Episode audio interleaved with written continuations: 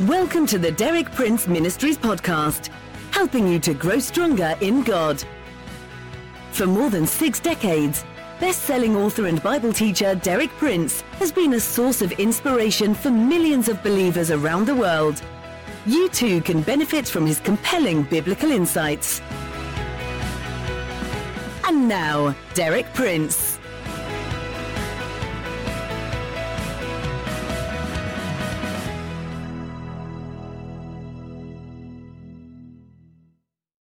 In my previous talks, I've pointed out four benefits of waiting for God.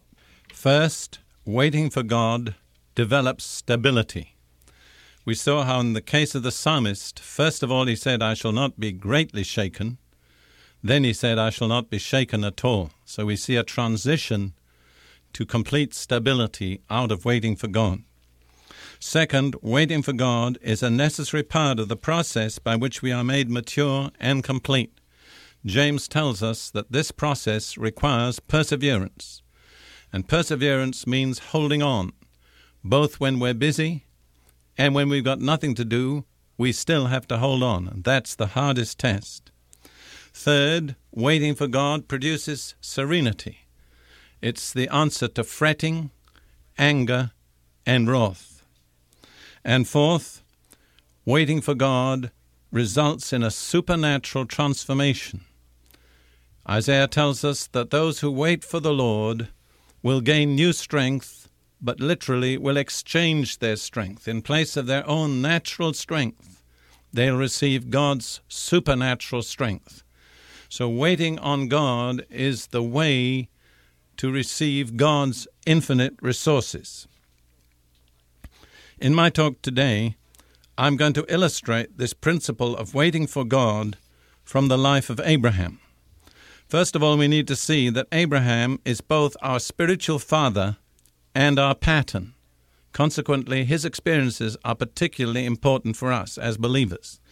This is stated by Paul in Romans chapter 4, verses 11 and 12, where he says, He, that is Abraham, received the sign of circumcision a seal of the righteousness that he had by faith while he was still uncircumcised. So then, he is the father of all who believe but have not been circumcised, in order that righteousness might be credited to them. And he is also the father of the circumcised, who not only are circumcised, but who also walk in the footsteps of the faith that our father Abraham had before he was circumcised. We see then two important points. First, Abraham is father of all believers. Second, we need to walk in the footsteps of Abraham's faith. His life is a kind of pattern for us. How does this apply then to waiting for God?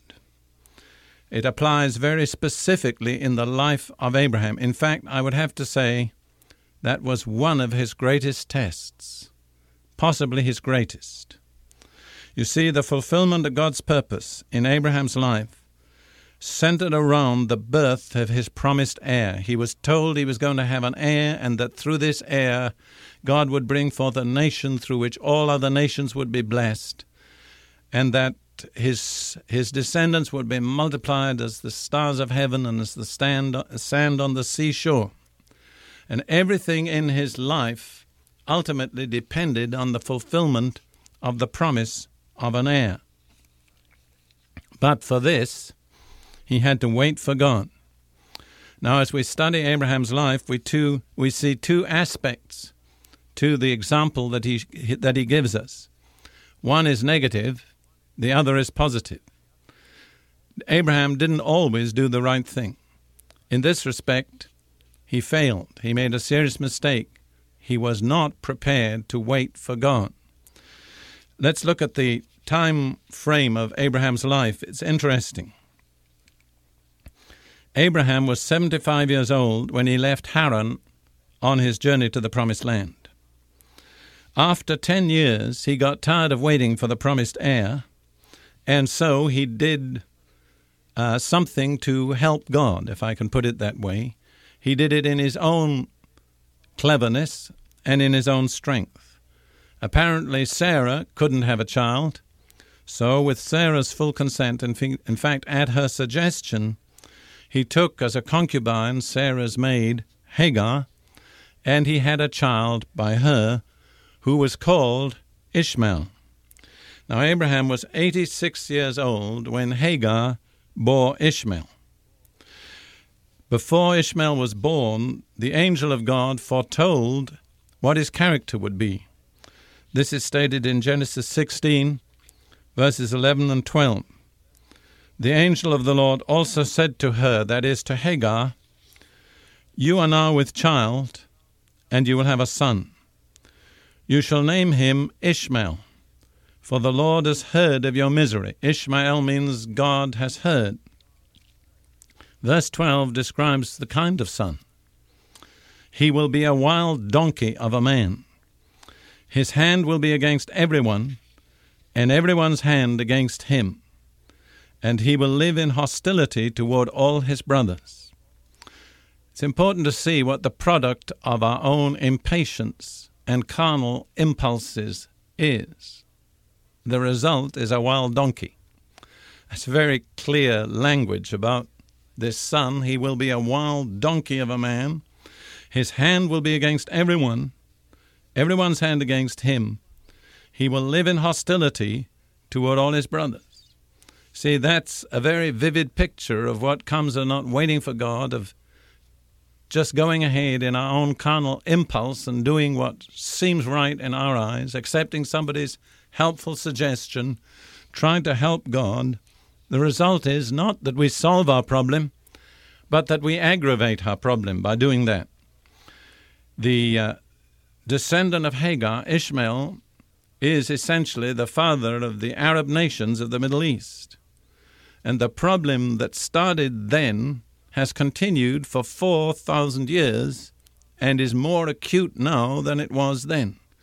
Because it's the descendants of Ishmael who are the unrelenting, totally opposed enemies of the state of Israel and of the descendants of the promised seed, Isaac and Jacob. So if ever history has a lesson, the lesson is it pays to wait for God. It's dangerous to lose your patience and go ahead, act on your own initiative, yield to your carnal impulses and other people's helpful suggestions, and try to help God out and solve your problem your way, because instead of solving your problem, you're going to aggravate it. Now we'll turn to the positive aspect of Abraham's example for us. For the next 13 years after Ishmael was born, Abraham had no further recorded revelation from God. He was 13 years out of harmony with God. How had he got out of harmony with God?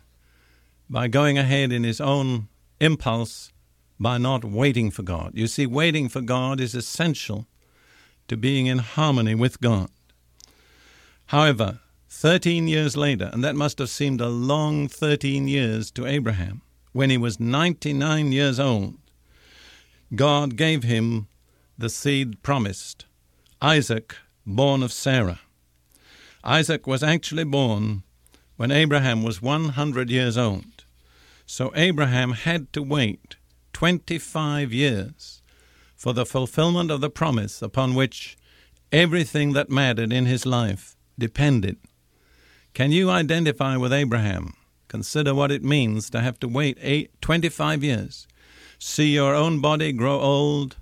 See Sarah, your wife, grow old. Realize that in the natural, all hope is totally gone. But now notice what I emphasized yesterday the supernatural transformation that comes out of waiting. For this, we'll turn to Hebrews chapter 11, verses 11 and 12, which describes the outcome. By faith, Abraham, even though he was past age, and Sarah herself was barren, was enabled to become a father because he considered him faithful who had made the promise. And so from this one man, and he as good as dead, came descendants as numerous as the stars in the sky and as countless as the sand of the seashore. What was that the product of? That supernatural miracle?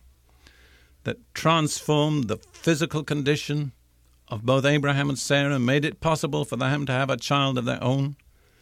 What was that the outcome of? It was the outcome of waiting for God. You see, that's an endorsement of what Isaiah says in chapter 40.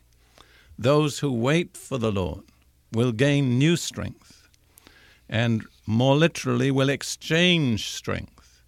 In place of their own worn out bodies, their own limited natural ability, they will receive this divine, supernatural strength and enabling.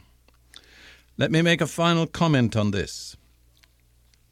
God's supernatural purposes require what I call a gestation period. They are not instantly fulfilled. God's promises are like seeds. Dropped into the earth, they take time to bring forth the promised result. Now, during that period of gestation, we are waiting for God. So you see, waiting for God is a necessary and logical requirement for receiving the endowment of God's supernatural ability and power that alone can produce the result that we need.